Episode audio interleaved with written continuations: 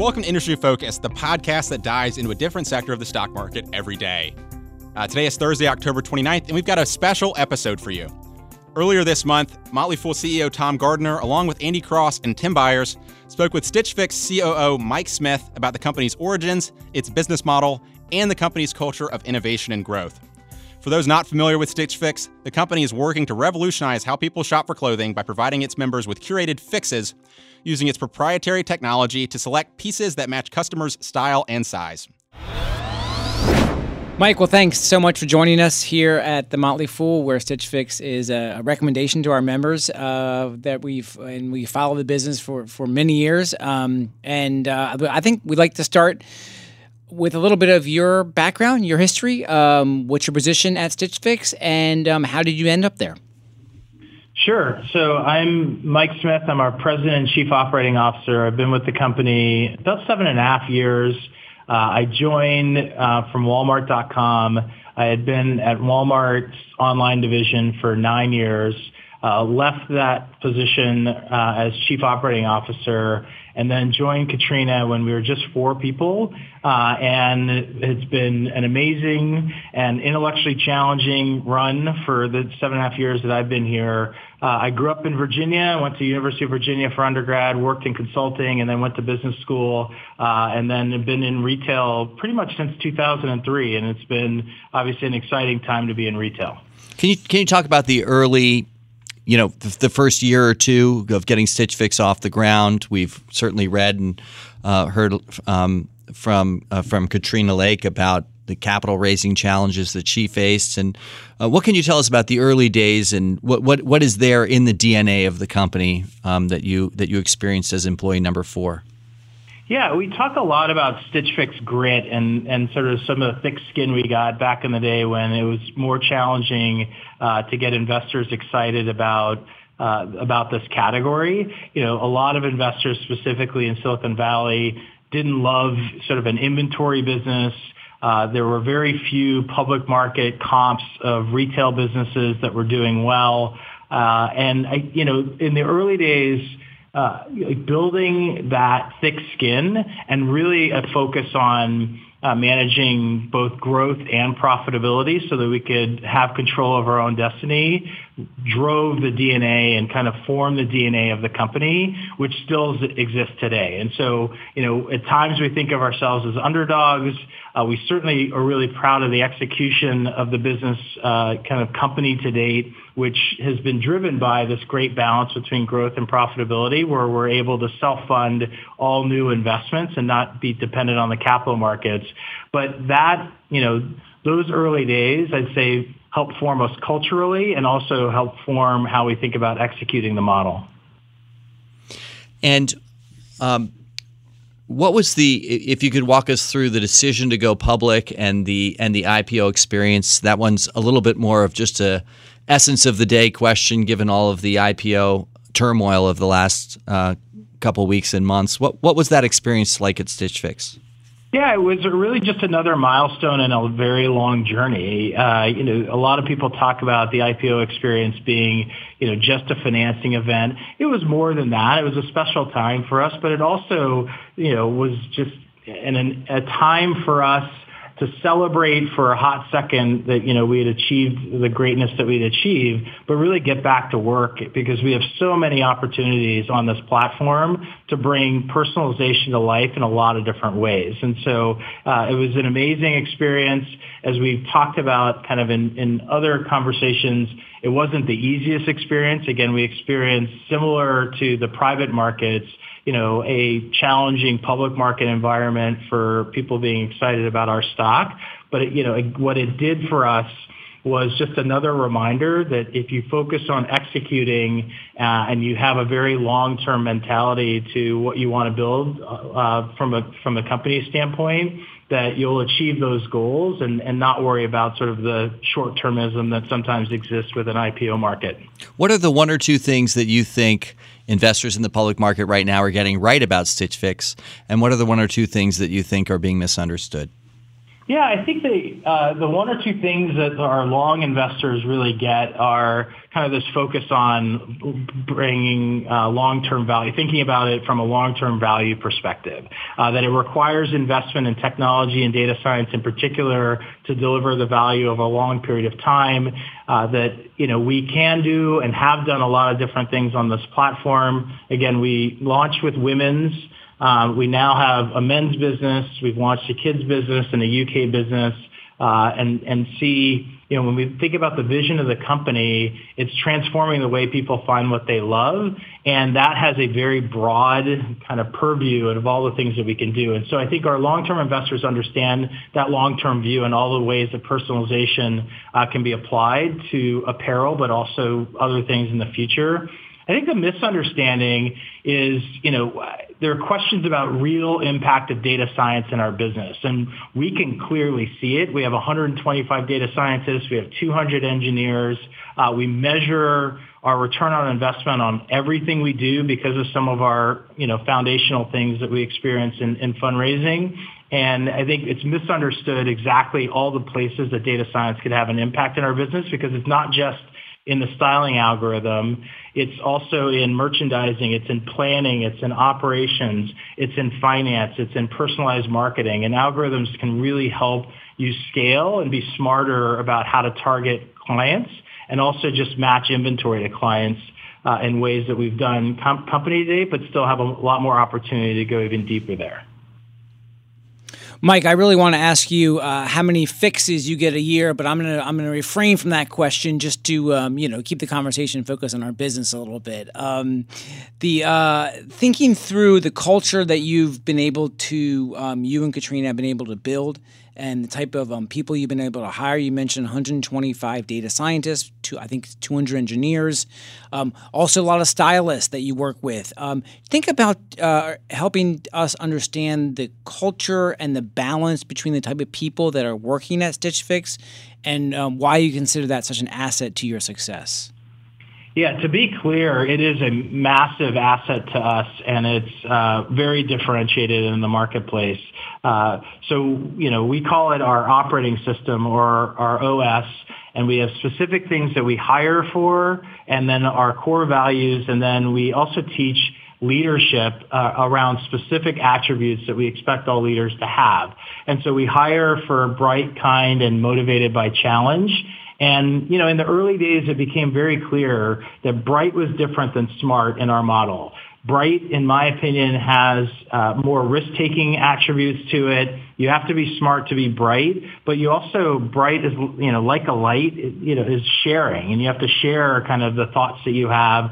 Um, kind was always something that you know Katrina and I felt that there were too many companies that were based on like you know, a lot of hierarchy that was unnecessary. Uh, and it, you know, the best ideas really come from people that are closest to the business and not from kind of the ivory tower or, you know, sort of the C-suite. You know, the C-suite's important and Katrina is very important. I'm very important to the business.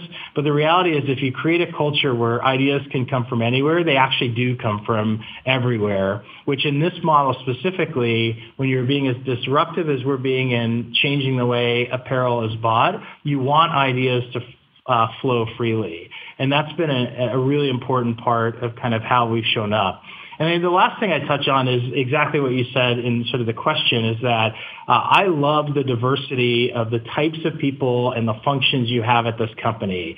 You know, the difference between a data scientist and a stylist or an engineer and a merchant like they're fundamentally different, but they start from this foundation of our operating system and then they solve business problems together, kind of using both sides of their brain and really thinking about the problem very broadly, which is, you know, probably the most fun part of my job is just walking around and, and listening to these conversations that are happening as we're uh, changing the way retail has been done.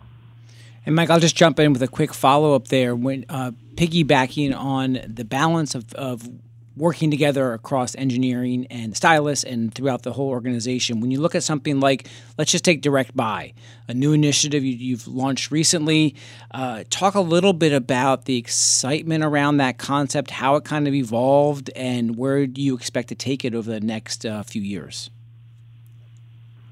Yeah, sure. Yeah, the direct buy, um, there's a lot of direct buy that we've talked about uh, for a number of years at the company, which is this idea of how broad and how evolved can personalization be. And we see great, you know, large applications of how personalization uh, should work in our model. Um, but the specifics around direct buy, you know, we had talked about wanting to digitize the style card. So in, in a client's fix, you get, you know, the cards that will show you how to pair items with other items in your closet. And it, you know, it became really clear that you should at some point make that digital and so that you can have people click on things and really understand how things pair together. And then that evolved into, well, imagine a world where you could have a client almost walk into their own personal shop, that they take something that they bought from us and then they can see all the different places, you know, other uh, different ways to wear that and with what, and then buy those things um, from us.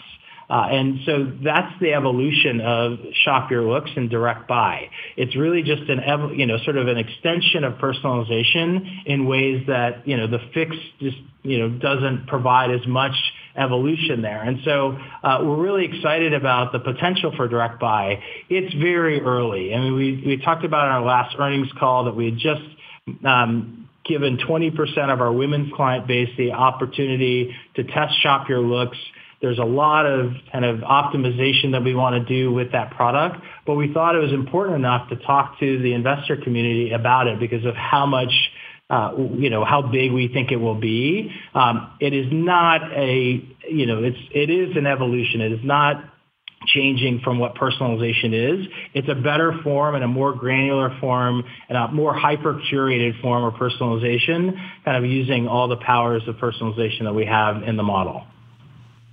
You know, Mike, uh, so can you talk a little bit about it? Does seem that Stitch Fix has a culture of experimentation and something you said about how the market misunderstands the quality of data science you have. If anybody hasn't read it, I would recommend heartily they they uh, read the multi-threaded blog that you guys keep on on data yep. science, which is amazing.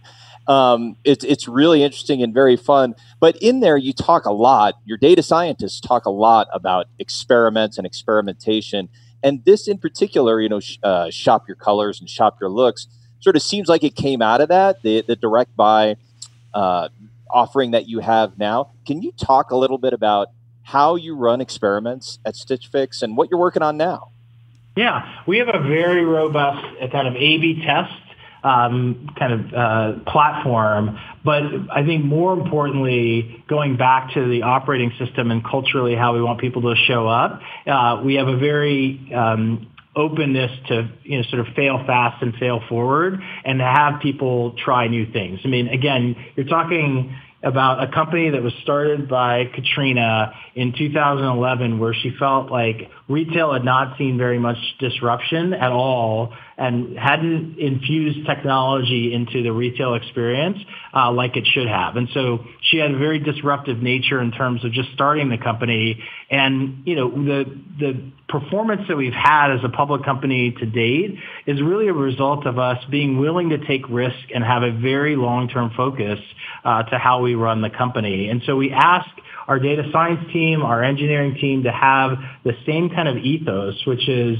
you know, the, the, the biggest kind of um, hockey stick impact things that happen in our business are a result of people just coming up with the ideas and trying them and, and not being afraid to fail. And so the other kind of example of that that I talk about is just the evolution of Style Shuffle. So for those aren't that aren't familiar with Style Shuffle, the way Style Shuffle works is it's a game that you can thumb up or thumb down certain styles that you like and other styles that you don't. And we have uh, over 80% of our active client base has played that game, and we have over 3 billion ratings that have come from Style Shuffle. And what that does is it allows us to understand both the client style that's playing the game, but any client that's like that client, understand their style better.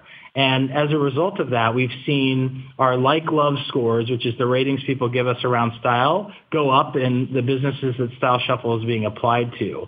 But there's a lot more we can do with Style Shuffle. Like, you know, if you, you imagine a world where you take merchandise before you're about to buy it and put it through Style Shuffle to make sure that it's merchandise that you should buy. You could see kind of a world where you start, you know, we do our own product development. So we have what we call exclusive brands, which is private label product. And you take some of those ideas you have around designs and put it through Style Shuffle and have, get an early read on whether you should design that product. So you know, there are a number of things like Style Shuffle, like Shop Your Looks that start as little kernels of ideas and then explode into these amazing platforms that allow us uh, to see really differentiated and impactful performance as a retailer. One quick follow up on this. So, uh, the last time we checked in with you, I think in in the not the last uh, quarterly letter, but maybe the quarter before, you were around two billion inputs on on Style Shuffle, which is uh, amazing. Um, is that right? Yeah, I mean, two, so it's gone up. The first time we talked about it was a billion ratings, and just in a two quarters later, I believe it was up to three billion ratings. And so when you wow, talk okay. to data scientists, you know, it's it. There's never enough data to help them, you know, uh, sure. figure out how that data can, you know, be impactful and unlocking in this case uh, style. And people really enjoy playing the game. And honestly, clients give us feedback about how they want to even evolve uh, Style Shuffle. You know, there's there are clients that tell us like, I'd like to tell you why I didn't like it. It's not that I didn't like that style. It's just that I have that, or I like it, but I like it because of this color. And so some of the reasons why people either thumb up or thumb down can be evolved as well as we think about what this product looks like over the next few years. Can you give yeah, an ex- Can you talk about the, the feedback loop? Uh, because so there there's that, but then you also have these relationships with uh, with retailers. You have mm-hmm. some premium retailers who who are on your platform. And I've heard Katrina say that there's there's something that you can give those retailers that a traditional retailer can't. Like you can give them the feedback, you can give them data on how their their styles are performing on the Stitch Fix platform. How how does that work, and how have those relationships evolved? And then I'll let Tom yeah. ask his question. That's good. That was very close to what my question was going to be. Nice job. Yeah, I, I, one of the joys of my job has been sort of a little bit of being here seven and a half years is being able to answer this question with you know some history. So in the early days, you know, you would go to a brand and you would talk to them about selling in this channel. And, you know, there were some brands that were, gave us a chance and you could buy 20 units from the brand. And other brands were like, I, I don't really understand what this kind of business is about. And if you fast forward to where we are today, you know, we're working with all the brands that we want to work with and there's this unbelievable evolution of sort of our brand relationship where people truly understand how differentiated it is and how much data they get to help them be a better brand.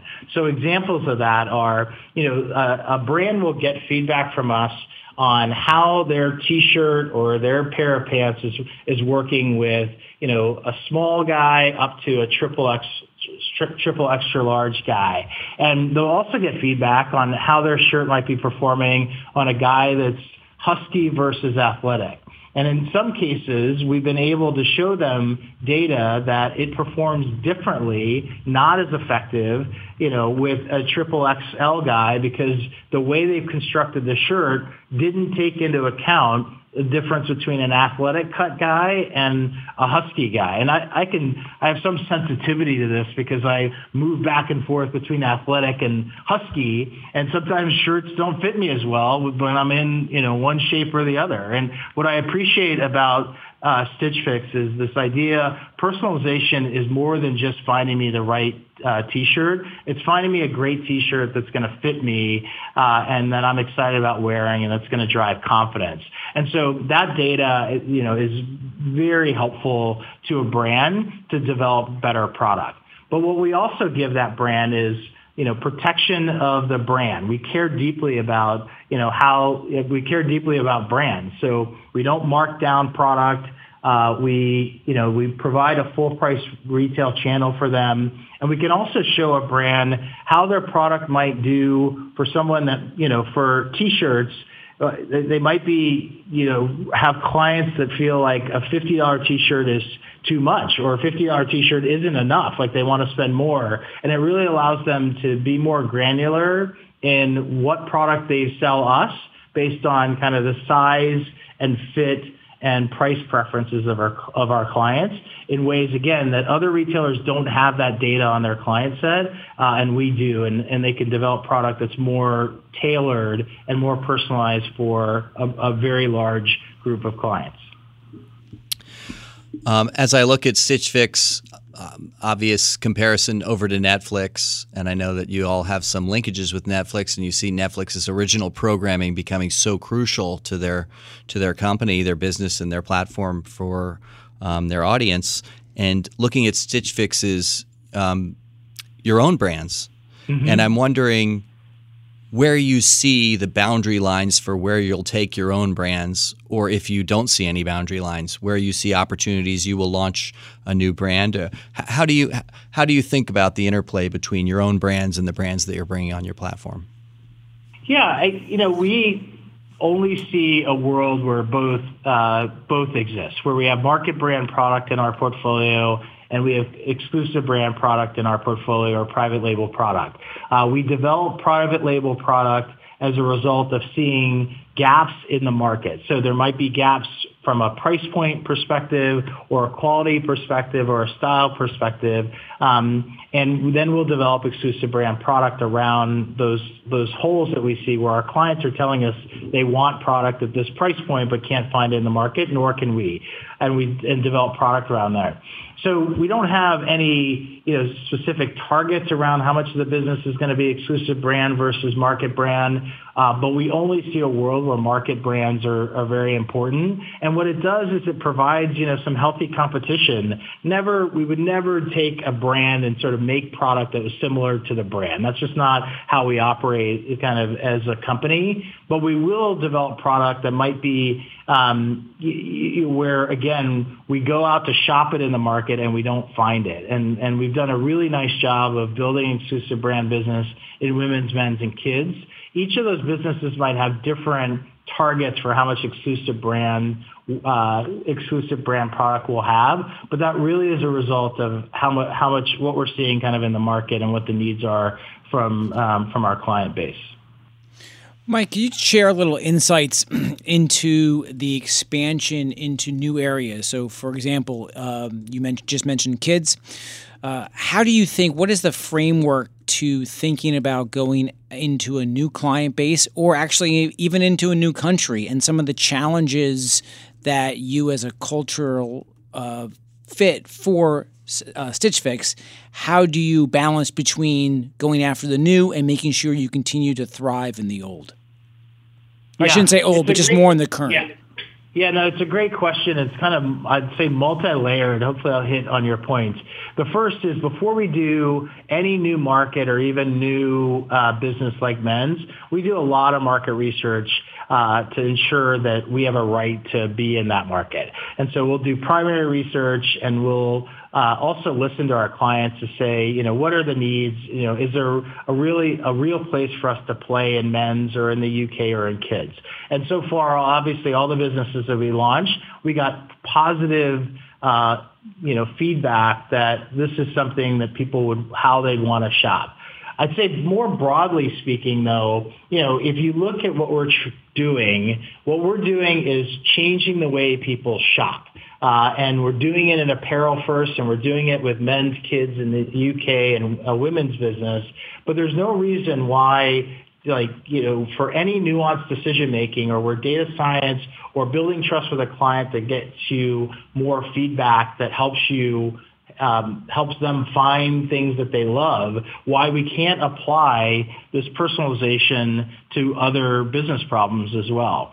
And then the second part of your question is about sort of the trade-offs. I mean, you know, that's the fun part and the hard part of this job is if you're walking around the building here, and we really encourage you to come come hang out sometime. Uh, you know, the men's business you know, loves the resources they get, but would take more. Like they take more data scientists to work on the challenge. The same for the kids business. Uh, there's no shortage of ideas uh, that each of these businesses have to help grow their business and increase our total addressable market.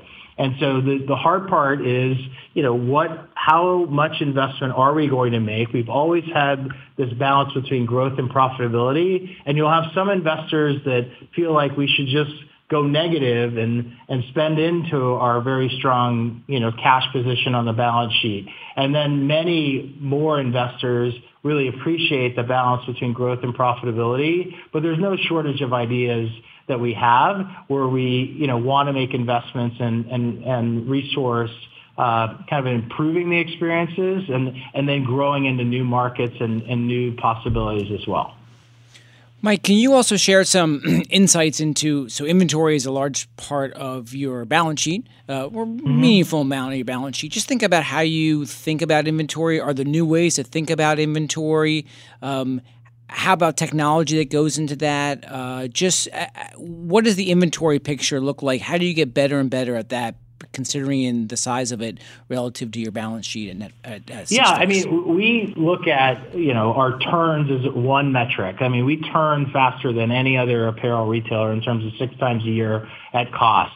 Uh, we are we believe best in the world at matching product to what the client wants and that has a lot to do with the again feedback that we've gotten and how much trust we've gotten with people filling out the style profile that allows us to develop product and then buy product and then match product to that client when they get a fix or now in, in direct buy. Uh, that being said, we still have more room for opportunity to get even faster in our supply chain and using things like Style Shuffle that'll help us, you know, even do do even a better job of planning what the inventory is going to be in the future. But, you know, we're very pleased with what we've seen kind of you know, eight years or nine years into this business, what we can do with data science on inventory in particular. And while it's a big, you know, big part of the balance sheet, we, we, we manage inventory probably better than any other retailer. I, I do agree. It's, it's an awesome part of the business. A question that I have about that, this is just my crazy dreamer mind. Um, is there a way ultimately to have your suppliers carry the inventory until you distribute it? Yeah, it's a it's a great question, and we talk about it a lot. I think the way I'd answer it is if there's ways to continue to deliver a great client experience and allow us to attribute the product in our proprietary way that helps with matching, we're somewhat agnostic to how the inventory is held. There's obviously working capital benefits by having the brand hold the inventory. But if it detracts from the client experience for whatever reason, or you know, it doesn't allow us to sort of the algorithm to work as well as it needs to work to deliver a great client experience, then we won't do that. And then the last thing I'd say is there's plenty of retail models that have gone to brands and basically told them, you need to keep this on your balance sheet and you need to, you know, sort of do it in a consignment way that's not brand friendly. Mm-hmm. And ultimately, I don't believe that's the way, you know, you partner with brands mm-hmm. to get the best product and get unique product like we've done in our model. So we will always be balancing if we did something different with a brand, making sure that it delivers a great client experience, that the algorithm is going to work as well as it did, and that we're a great partner to our brands and won't won't um, ever kind of break away from those three attributes. Mike, you had a couple of in in the latest quarter. Um, you had a couple of metrics. I mean, speaking of the efficiency of your algorithms, you had a couple of new metrics in the in the quarterly letter. I, I want you to to talk about these a little bit. The success rate and the uh, the payback period on on your marketing spend. It's kind of interesting here, and it does fit with you know your your sort of relentless uh, desire to squeeze as much as you can out of every you know dollar of capital. But how should we think about these two metrics, and what do they signify to you? Yeah, I think the two disclosures in our last earnings, I'll, I'll, touch on them individually. The marketing disclosure really was to uh, give people confidence and comfort that for every dollar we're spending, we're super intentional about making sure that we have fast payback on that dollar and showing the, showing the discipline of the company. There are a number of companies, I'd say specifically out here in Silicon Valley, that look at lifetime value and don't, they might calculate it from a revenue perspective or not a full contribution margin and will spend marketing dollars up exactly to that lifetime value. And we have not, nor will we ever do that. We want to make sure that every dollar has uh, very good return and fast paybacks on that, on that investment. And that's what that disclosure shows. I'd say on the success rate, we've had questions before of like, do the algorithms really work? Does data science really work? And what we showed in that disclosure was that in cohorts, you know, 18 you know, 18 and 19, that we did see improvement both from fix one to fix three, but also year over year. So again, the baseline was the 100, but like, you know, what we saw was double digit improvement in, in fixed performance. And that's because of how much data we get um, from clients that allows us to get better over each fixes. And then the network and scale effects of the size of our business, like we'll get better at fix one every time when you're kind of operating with 3.2 million active clients and, you know, guiding to almost $2 billion in revenue for next year. We, there's a lot of scale and network benefits that we get from the size of the business that we have. So when I look at this and it says 121% in, in the, in the third cohort of, of yep. fiscal 19 you, what you're telling me is so in that cohort that that third cohort they're buying on a year over year basis they're, they're taking 21% more from the box that they did the year prior. They're they're, they're buying 21% more. Yes that's correct. That, that is Got so, it. yeah exactly that. Got it. As you perfect your algorithms and as we travel into a world where there's an increasing amount of automation, I, I think back to a meeting we had with some of the leadership at Comcast as they were talking about really preparing everyone in their customer services area as an example for automation and the transition they would have to make in their career and the reality that chatbots would emerge and that they wanted to be as transparent as possible with their customer service agents. Do you think that the algorithms could get so good that there is a changing role for the stylists at Stitch Fix over the long term? Will will the algorithms be able to simply select the right and match the right patterns and selections for each for each individual, or do you not anticipate that happening? Yeah, I'll, I'll answer the question in a couple ways. One, uh, you know, we've always been balanced between human and data science, and there will always be a place for kind of humans in, you know, in the stylist in our model.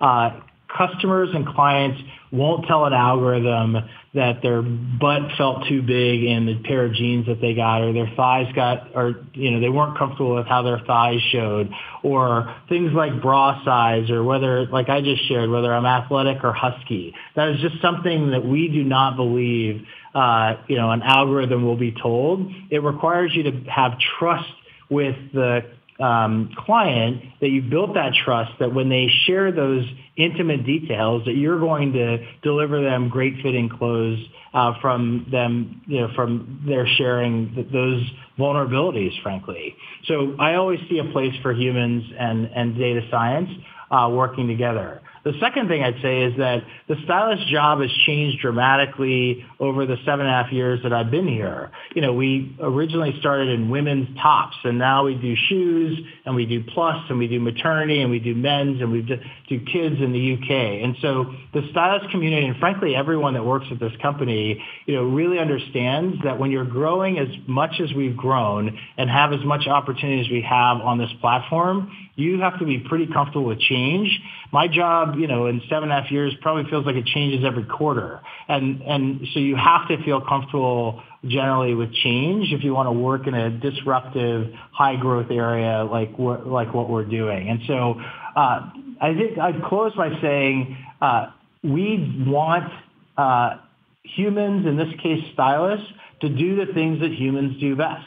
Uh, you know, there are so many rote calculations that happen with kind of matching that doesn't make sense for a stylist to do. Uh, there are a number of things in the warehouse that doesn't make sense for you know, uh, to have, we used to have a box builder and all that person did all day was build boxes.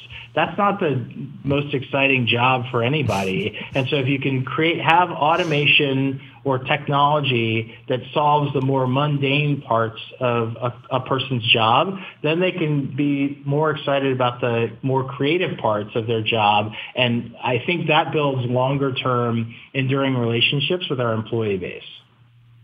Yeah, you know, Mike, if you that makes absolute sense. And if you could talk about just some of the brand extensions that you could do. So for example, you just recently acquired Finery. If you could give us like the sense of A, why did you do the Finery acquisition? And B, how are you going to think about this? There are there other ways uh, that the Stitch Fix brand can grow and and be in other places? Yeah, I think uh, without talking specifically about the Finery acquisition, because that, you know, what that did for us was create, um, I'd say, competency within the company of how to do mergers and acquisition. You know, in the early days, we would get a decent amount of inbound from companies that were interested in being part of Stitch Fix that we just didn't have the time nor the muscle of evaluating that. And, and that more, most recent acquisition helps helped us build uh, that m- muscle. As far as future things, I mean, we have so many ideas, and I think one of the things I'm most proud of of what we've done, especially as a public company, is you know, say what we're going to do and do it and not get distracted. So again, we've had eight quarters as a public company delivering exactly what we said we were going to do from a revenue guidance perspective and a profit guidance perspective. And we're building trust with Wall Street and the analyst community and, and long-term investors over time. And my opinion is that the only way to keep that trust is to stay very focused on delivering what you know is in front of you and not sort of get ahead of your skis. But I will say, you know, whether it's bicycles or restaurants or dating or beauty or home goods, there's lots of different ways that personalization uh, can be applied and have it be a better shopping experience.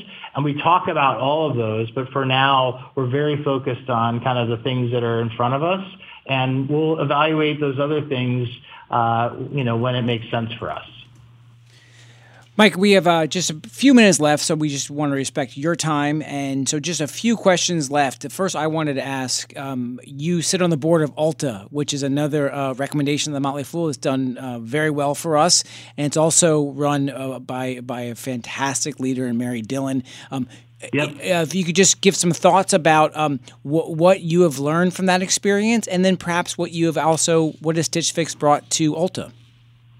Yeah, I think, you know, it's early on in my days uh, being involved with Ulta, but I feel really fortunate to be involved with Mary and her team and the rest of the board. Uh, it's an amazing company. Uh, they really understand their clients and, and, and their guests and you know uh, how to deliver amazing experiences in stores both with product and services and so i think what i learned from ulta in their, my early weeks being on the board is successful scaling of a great idea. Like they've gone from, you know, sort of a billion dollars to a lot more uh, than that. And from a market cap perspective, have, have gained a lot of market cap over the last six or seven years.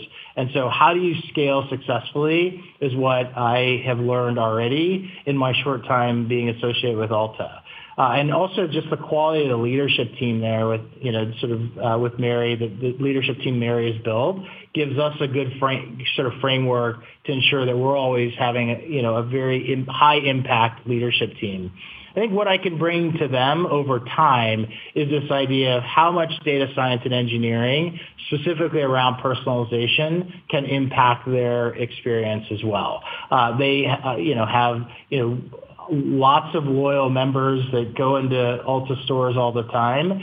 You know, there's, I think, a ton of opportunity that Ulta has, and frankly, any retailer uh, has to have a much better understanding of their client experience and deliver, use data science and engineering, uh, I think, more robustly in the model. So, but it's too early to say. I mean, I'm hoping that I can add value. I expect to add value on that board, but Ulta has done a tremendous job of having just a fabulous business uh, in beauty. That's awesome. Thank you. It's time for our final question. I think it would be a good idea in our minds to all cue the Rocky movie music that we know. Nice. and we've got that in our minds now. Yep. And I wanted to give a shout out to Paul Yee because I think uh, Stitch Fix is extremely well managed financially as an outside passive investor looking at the company. And I look on the balance sheet and we have, you know, 300 million plus in cash sitting there. We got the Rocky music in our minds. And Amazon has 40 billion in cash on their balance sheet. So Mike, tell us why we're going to why we're going to win in any showdowns with Amazon. Yeah, I, I'd go back to how much product uh, and how much apparel is done in brick and mortar uh, stores today and know that there's a lot of opportunity. We have good tailwinds for our business of continuing to take share from our, uh, you know, from other brick and mortar retailers. Specifically to Amazon, personalization is all we do. Uh, Katrina built this company with this idea of using a style profile and getting checkout data and, and having data science be part of how we you know, disrupt apparel retail. And this is all we're doing. And so I think the seven and a half years I've been here, the eight year, eight and a half years the company's been around, it's the scale of the business. It's the understanding of what data matters. It's the fact that we're solely focused on kind of this problem set versus lots of other businesses that other companies are in that give us confidence that we'll be able to fend off anybody, but also more importantly, deliver great client experiences over a long period of time. So we're excited about how much more we can do at Stitch Fix and focused on that. Thank you for that answer and all your answers and for this conversation. I'll just emphasize two words that you um, um, uh, focused on in just the last sentence of that answer, and the two words long period or long period of time. Those four words. That's what the Motley Fool is all about. You may or may not know this, but when we recommend a stock and we allow our members to invest before we do, and then when we invest um, in the services in which Stitch Fix is recommended, we have a mandated five-year holding period, which is completely anathema. Uh, you, you, we, it's very hard to find that on Wall Street. We're we're extremely focused on the long-term performance of the businesses that we're invested in. We're very happy to be a part of the overall uh, Stitch Fix stakeholder base, and thanks so much for taking the time. and And we look forward to continuing to follow and invest in your company going forward. Yeah, well, thank you for the support and kind of the fair coverage of what you guys talk about and, and, challenging too, which is what we want. We want sort of the smartest and best people around the table kind of working with us because this idea has so many legs and, and, and there's a lot more we can do. And it's great to have smart people that are very engaged in, in our business that have a long-term lens like you guys do. So thanks for that support. Awesome, Mike. Thank you very much. And Andy and Tim and everyone here at The Fool, thank you. And, and, uh, and carry on. Thanks, Mike. All right, thank you. Thanks, Mike. We hope you enjoyed that conversation with Stitch Fix COO Mike Smith. As you heard Andy mention off the top of the interview, Stitch Fix is a Motley Fool premium recommendation in a number of our premium services. If you're looking for more stock ideas and recommendations like Stitch Fix, our stock advisor service might be right for you. You'll get stock recommendations from David and Tom Gardner each month, Best Buys Now, and a whole lot more. Just go to if.fool.com to check it out and receive a special 50% discount just for industry focused listeners. That's if.fool.com. If you liked this episode and would like to hear more like it in the future, let us know by shooting us an email at industryfocus at fool.com or tweet us at mfindustryfocus.